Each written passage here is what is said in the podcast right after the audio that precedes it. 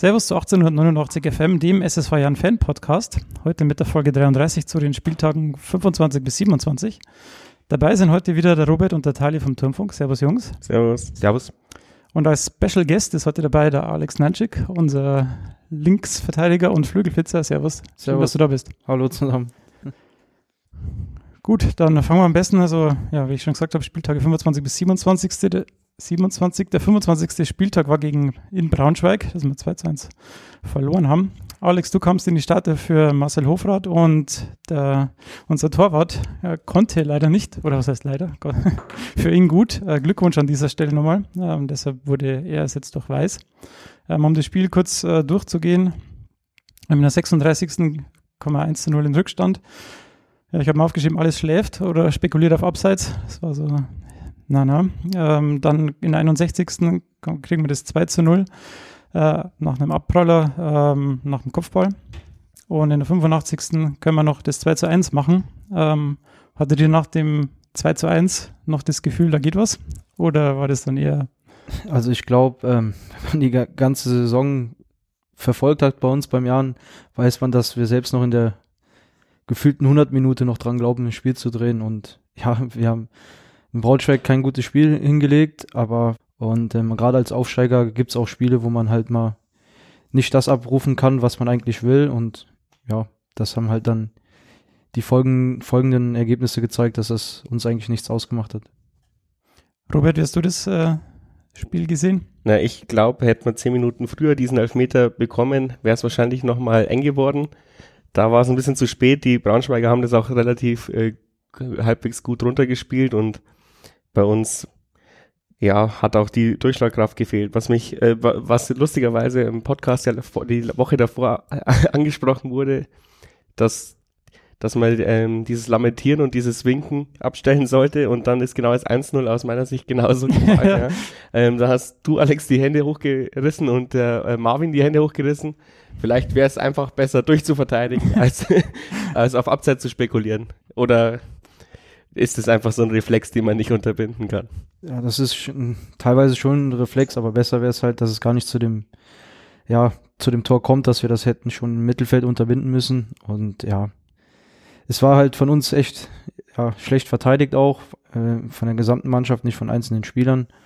Und ja, das ist mit der Hand eben, das ist dann so ein Reflex, wo man dann einfach nochmal versuchen will, irgendwie das Tor rückgängig zu machen, wo man weiß, dass man vielleicht was verbockt hat. Ja, das sollte man kein Übel nehmen. Nee, das nehmen wir dir auch nicht übel. Aber es ist halt immer so bezeichnend, ja. Wenn es den vielleicht noch umgeholzt hättest, hätte es mehr gebracht als zu winken. Ja, dann hätte ich vielleicht eine rote bekommen. Da kannst du dann auch winken, sorry, war nicht so gemeint. Nee, ja, das ist halt manchmal, solche Spiele hat man halt drin. Ich habe mir das auch nicht erwartet, das ist außerdem auch noch auswärts. Ja, und Braunschweig ist jetzt auch nicht irgendwer, also überhaupt in Braunschweig was Zählbares oder überhaupt 3 Punkte mitzunehmen, also die sind ja gefühlt hinten, aber haben da sehr wenig Niederlagen und was weiß ich, die Hälfte der Spiele unentschieden gespielt, also da überhaupt zu bestehen oder zu gewinnen ist und so ein 2:1. Außerdem waren beide Mannschaften brutal auf Zerstören eingestellt, und in solchen Spielen entscheiden dann manchmal halt Nuancen, ob man gewinnt oder verliert. Ich glaube, von den 90 Minuten waren 45 Minuten Freistoßsituationen. Dafür ist ja ein Wunder, dass beide Mannschaften noch mit 11 Mann rausgegangen sind. Ja, man muss halt auch beachten, dass Braunschweig letztes Jahr noch um Aufstieg gespielt hat in die erste Liga, in der Relegation. Und ja, die sind nicht umsonst schon so lange in der zweiten Liga, waren ja auch in der ersten Liga. Und ja, die haben natürlich Qualität, die sie halt diese Saison nicht so ganz auf den Platz kriegen können. Und ja, es zeigt einfach, dass wir gegen jeden verlieren können und halt auch gegen jeden gewinnen können, wenn wir halt nicht bei 100% sind. Ja, jetzt sprichst du es an, das ist auch ein großes Thema bei uns im Forum gewesen. Siehst du es als Problem an, dass ihr offensichtlich immer nur 100% geben müsst, oder um zu gewinnen, und dass das auch irgendwann mal mental schwach an die Substanz geht? Oder sagst du, okay, dieses Problem hat jede Mannschaft, damit muss man einfach umgehen und immer alles raushauen? Ja, ich würde schon sagen, dass in meinen Augen ist das kein Problem. Wir wollen uns jeden Tag verbessern, dafür muss man bei 100% sein. Ich glaube, ja, jeder normaler Mensch, der arbeiten geht, der seine Arbeit nicht zu 100% macht, weiß auch, dass er dann nicht richtig, also nicht an der richtigen Stelle ist. Und man kann sich halt nur verbessern, wenn man halt an der Leistungsgrenze ist und dann die Grenze verschiebt. Und wenn man halt denkt, man kann mit 90% was gewinnen, dann ist man auf dem Abstiegsplatz. Ja, dann glaube ich, brauchen wir uns mit der Niederlage nicht so sehr aufhalten und gehen lieber zum erfreulichen nächsten Spiel, nämlich dem Heimspiel gegen Sandhausen. Ja, unser Coach hat drei Veränderungen vorgenommen, und zwar hat er Leis, George und Mees für Gerbel, Stolz und Niedfeld gebracht. Waren das für euch, Robert, Tali, die richtigen Veränderungen nach der Niederlage? Oder erwische ich euch am falschen Fuß? Nee, gar nicht. Es waren nachvollziehbare Änderungen, aber. Ja, absolut. Also man hat auf den Außen was machen müssen. Ich habe Mees und George in Braunschweig nicht so gut gesehen, und war für mich eigentlich nicht regelkonform, aber für mich die logische Folge, dass wir das so machen und den Niedfeld auch vorne reinstellen, der auch immer seine Leistung bringt und eine Anspielstation ist. Und Sandhausen ist ja auch bekannt dafür, dass sie sehr, sehr kompakt stehen, hatten ja bis dato, glaube ich, die beste Abwehr. Ja, also genau. Die wenigsten Gegentore. Ja, genau, die wenigsten Gegentore. Nicht unbedingt die wenigsten Gegentore, so. Ja, genau. Entschuldigung, dass ich das in Verbindung mit Sandhausen bringe. Was für ein Fauxpas. Nee. Und von dem her ist ja eben ganz gut so ein körperlich kompakte Person wie Niedfeld reinzubringen, und ich fand das eine logische Folge, und das gibt auch eben unser Kader her. Da kann sich keiner sicher sein, dass er spielt, und das sieht man ja von Spieltag zu Spieltag, dass es immer mal eine Überraschung gibt, dass der Trainer parat hat, und Konkurrenz belebt das Geschäft. So ist es. Naja, wenn man es mal sich anschaut, wir haben ja keine 11, sondern wir haben ja eigentlich eine Start 14, sage ich mal, weil entweder sie starten von Anfang an George und Mees oder Leis und Geibel und Stolze und Niedfeld, oder sie rotieren dann in der 60., 70., 80. Minute durch. Also das ist wohl auch ein gängiges Konzept. Ich glaube, Beierlorzer ist auch der Trainer, der mit am meisten den Sieg eingewechselt hat, und das liegt halt daran, dass wir wirklich bis Platz 14 eine Startelf haben und alle, die sonst auch reinkommen, eigentlich auch in ihre Leistung bringen. Aber dadurch, dass sich diese Saison Gott sei Dank fast keiner verletzt, haben halt Position 15 bis 22 halt oft das Nachsehen. Du sprichst es ja ganz genau, mir fällt da jetzt das jetzt nicht drauf, das Düsseldorf-Spiel, wo Marcel Hofrath einen schlechten Tag hat, und dann kommst du rein, Alex, und dann ist die Seite einfach zu, und das ist der große Faustpfand einfach in der Saison. Die Spieler, die reinkommen, sei es in der 85. Minute oder dann eben auch schon in der 36. Minute, die sind sofort da, und das haben nicht viele Zweitligisten, die dann Einwechselspieler bringen können, die sofort wissen, was sie tun sollen, und das Team dann verstärken. Ja, wusste jetzt gerade mal ansprechen, können wir vielleicht alles gleich mal fragen, wie war denn das, in das Spiel reinzukommen, wenn es schon so aussichtslos zurückliegst? Ist es da, also ich meine, natürlich, du kommst rein, gibst alles, aber hast du dann noch dran geglaubt, dass es dann noch geglaubt auf jeden Fall, auch wenn es ein bisschen makaber anhört nach einem 0-3, dann sagen ja auch viele Trainer, ja jetzt versucht noch die 0 zu halten, also indem sich das nicht noch ein 4., 5. und 6. Tor kommt.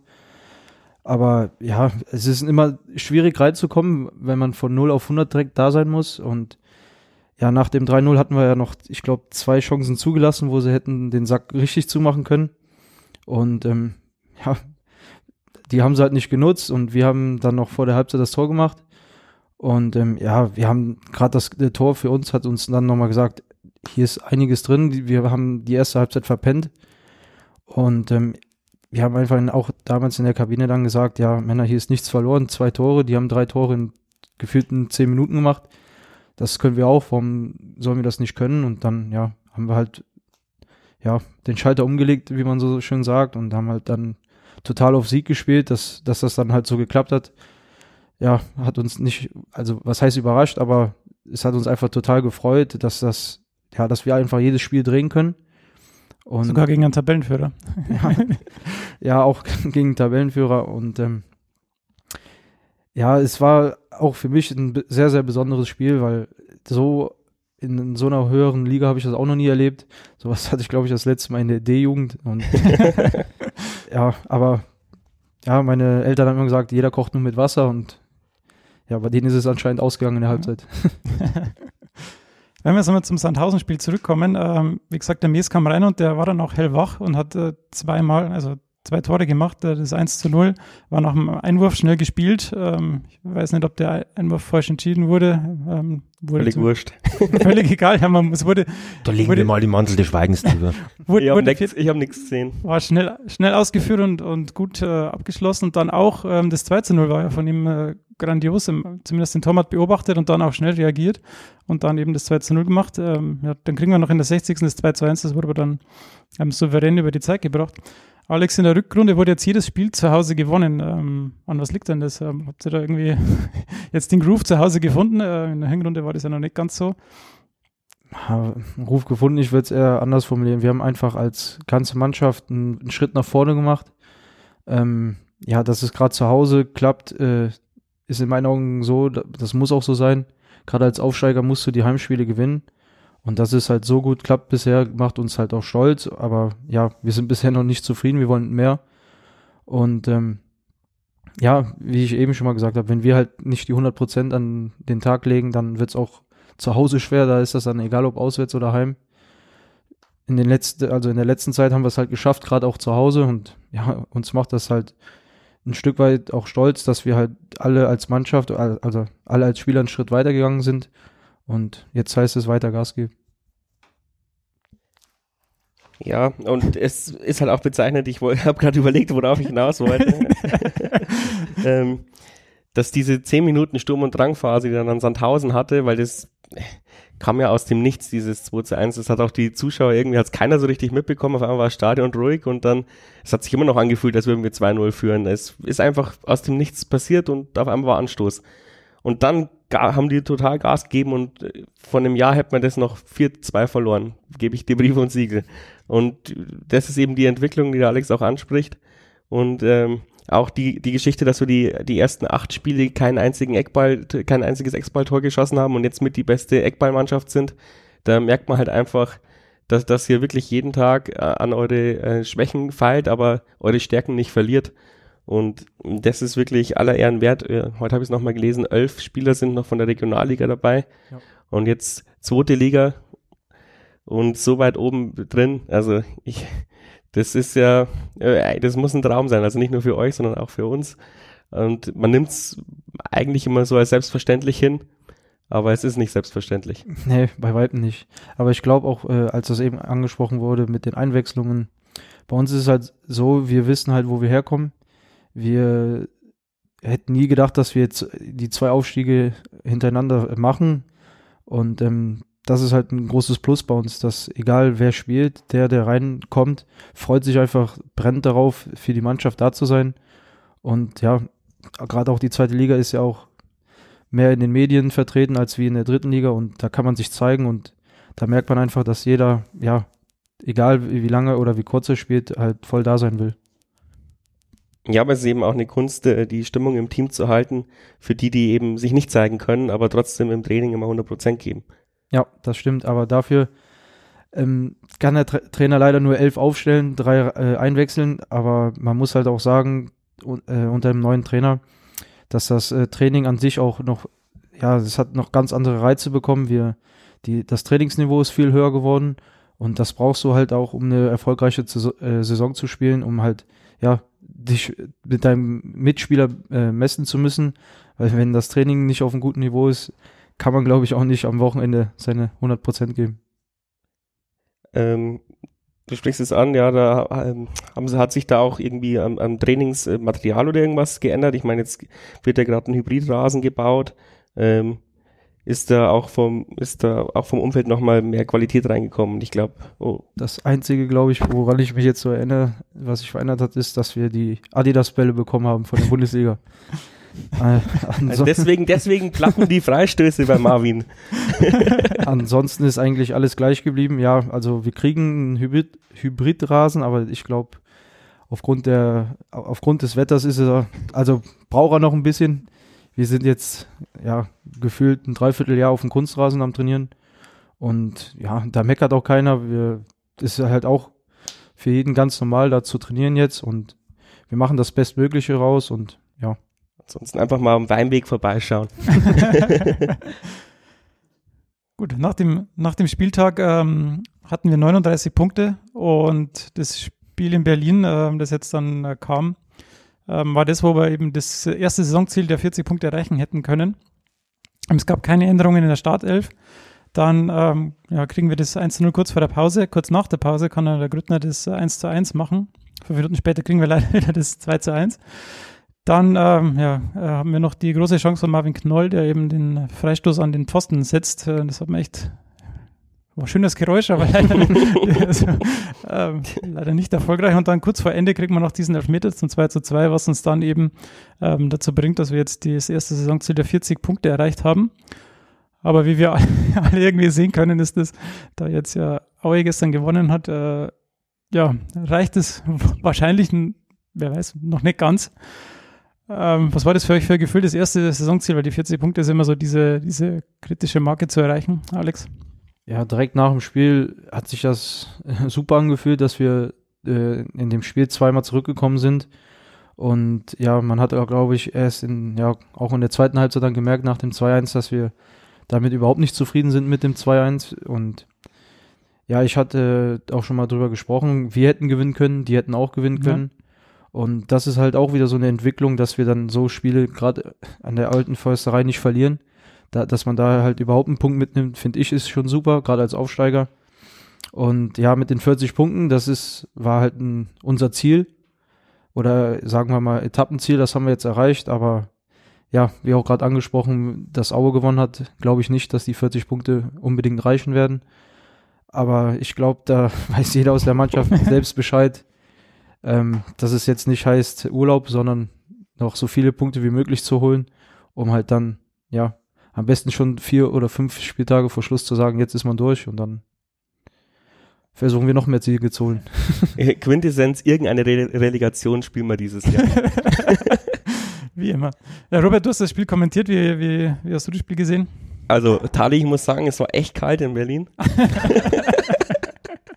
Du hast ständig gejammert, ey, unglaublich. Es war aber auch kalt. Frag mal ihn, er war in kurzer Hose. Hat er gejammert? Nein. Ja, mir wurde aber auch erst zur zweiten Halbzeit warm. Ja, also war ein relativ zerfahrenes Spiel. Hat mir nicht sehr gut gefallen, von beiden Mannschaften nicht. Negativpunkt war ehrlich gesagt die Zuschauer in Berlin. Das hat mich schon ein bisschen schockiert, wie schnell sie den Schiedsrichter attackiert haben. Mit Schmähgesängen und üblen Schmähgesängen.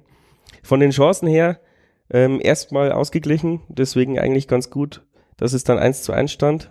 Ich finde, Berlin hat relativ aus dem Nichts das 1:0 geschossen, wir haben das 1:1 aus dem Nichts geschossen, aber das dazwischen war echt schlecht. Also wir sind ja 10, 12 Minuten gar nicht mehr von unserem 16er weggekommen und wenn Union da einen Knipser oder irgendwas oder jemanden, der nicht ganz blind ist, gehabt hätte, dann hätten sie 2, 3 Tore schießen müssen in dieser Phase. Haben sie nicht. Und so ist es halt wie immer im Fußball. Dann kommt man halt nochmal zurück und dann folgerecht und gerecht ist, glaube ich, unentschieden. Durch die 40-Punkte-Marke habe ich, glaube ich, das erste Mal erlebt, dass wir einen Punkt verteidigen. Also wir haben dann auch mal 3 Minuten ruhig gemacht und nicht sofort wieder alles nach vorne gegeben, alles oder nichts Mentalität, sondern ich glaube, ihr wart auch wirklich froh, dass die 40 Punkte jetzt im Sack sind. Und die wollte man immer verlieren.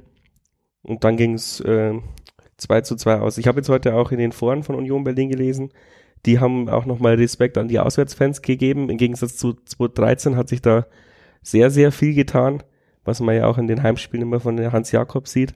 Also auch da hat sich was entwickelt und es liegt auch maßgeblich daran, dass man sich mit der Mannschaft auch identifizieren kann.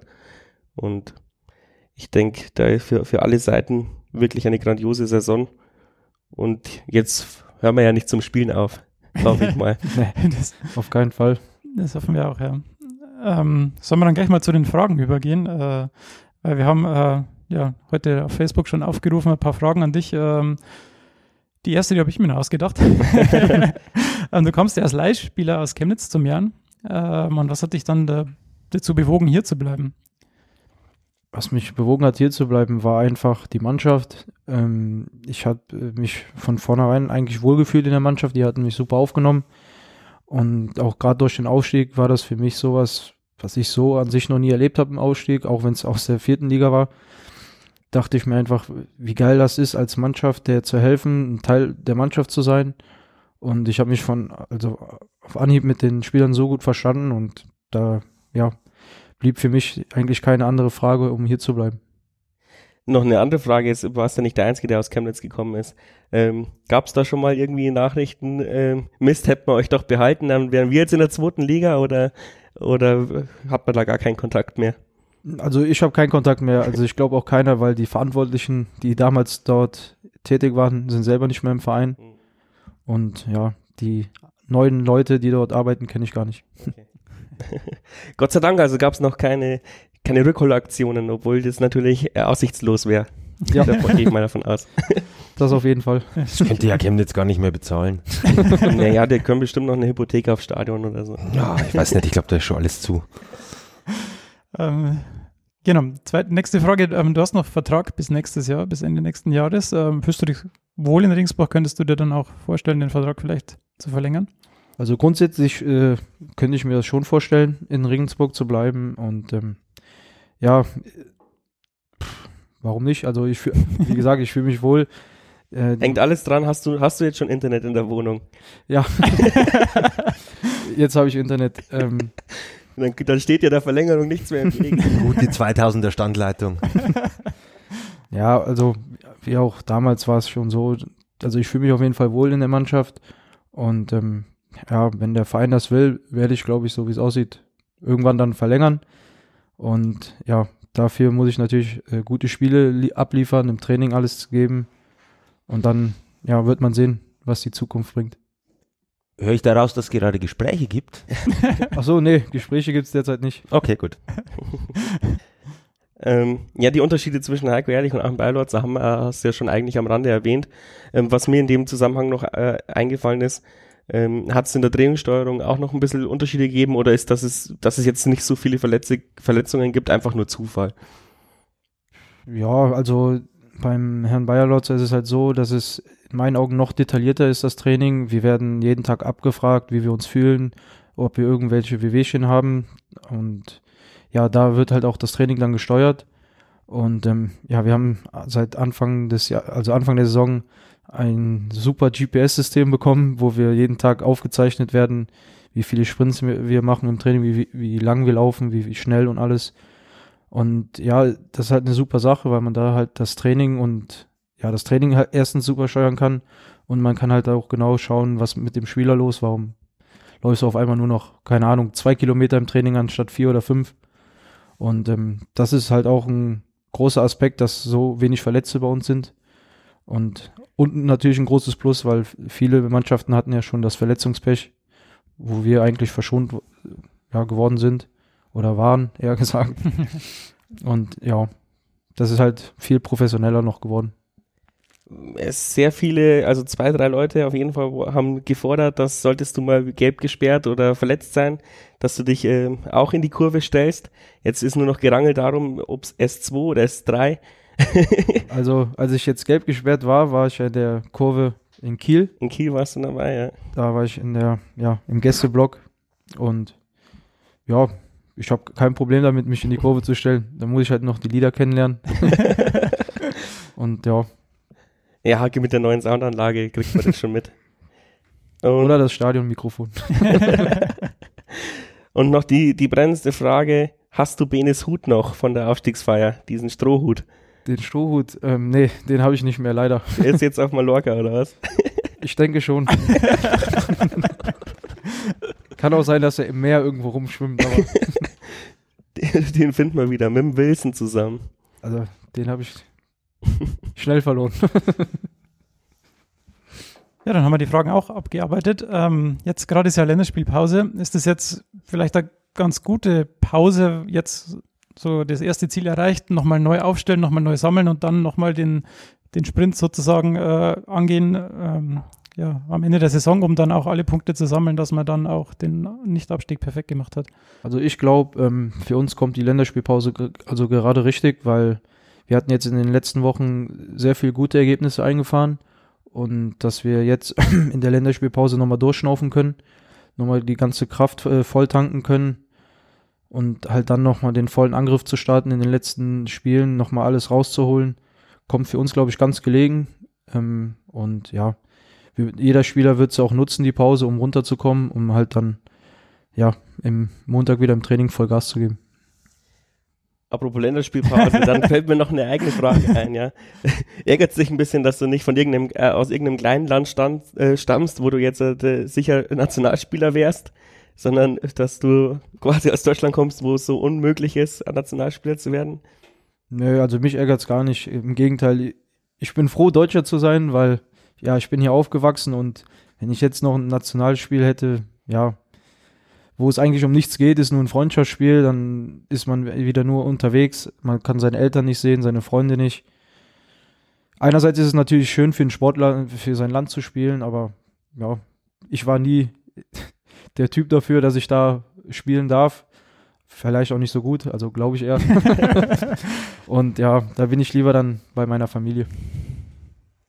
Die nächsten Spiele sind dann nach der Länderspielpause gegen Aue, Lautern und Fürth. Robert, das sind dann vielleicht mein Tali, der okay. Hat noch gar nichts gesagt heute den ganzen Tag. Das sind dann die Mannschaften, gegen die es gut wäre, wenn man noch ein paar Punkte holt, dass die dann auch, also dass der Abstand zu denen auf jeden Fall aufrechterhalten bleibt. Ja, definitiv. Stell dir jetzt einfach mal vor, du holst da jetzt mal gar keine Punkte, dann bist du wieder unten drin. Und die Mannschaften selbst, die holen ja auch gewissentlich Punkte. Und selbst Lautern, ist bei weitem noch nicht abgeschrieben, weil durch den Trainerwechsel, durch den leider Gottes gezwungenen Trainerwechsel, ist da auch durch einen Ruck durch die Mannschaft gegangen und auch wenn die mal wieder Nackenschläge bekommen, die kannst du unten nicht abschreiben und diese zweite Liga zeigt es halt einfach.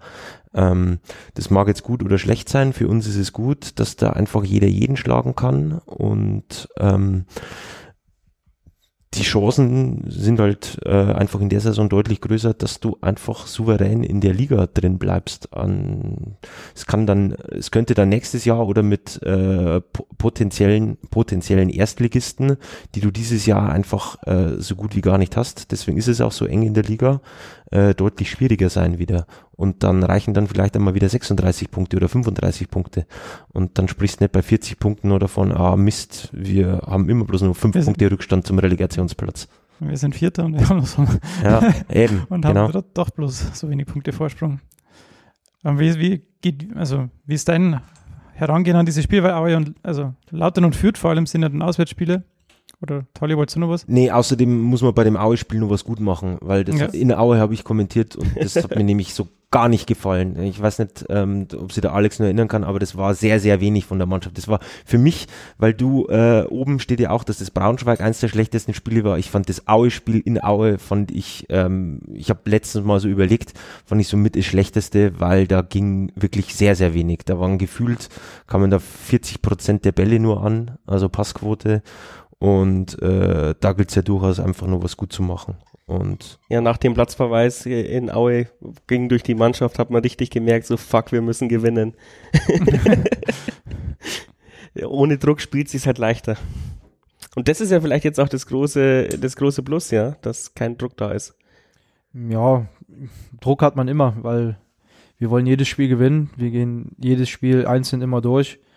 Und ja, dafür spielen wir Fußball, um jedes Spiel gewinnen zu wollen, weil sonst. Aber es sind keine Existenzängste dahinter oder nicht mehr. Ich meine, bei Lautern, die wissen, wenn sie gegen uns nicht gewinnen, dann wird es schwierig mit der Vertragssuche nächstes Jahr und vielleicht auch schwierig, das Stadion zu halten. Also da geht es, die ganze Region hat da quasi Angst. Das spiegelt sich ja auch auf die Spieler wieder. Bei uns ist es eigentlich so, die Fans würden euch jetzt auch 3 Niederlagen verzeihen. Ja, ihr würdet es euch vermutlich das nicht verzeihen, aber es ist dann nicht gleich Weltuntergangsstimmung.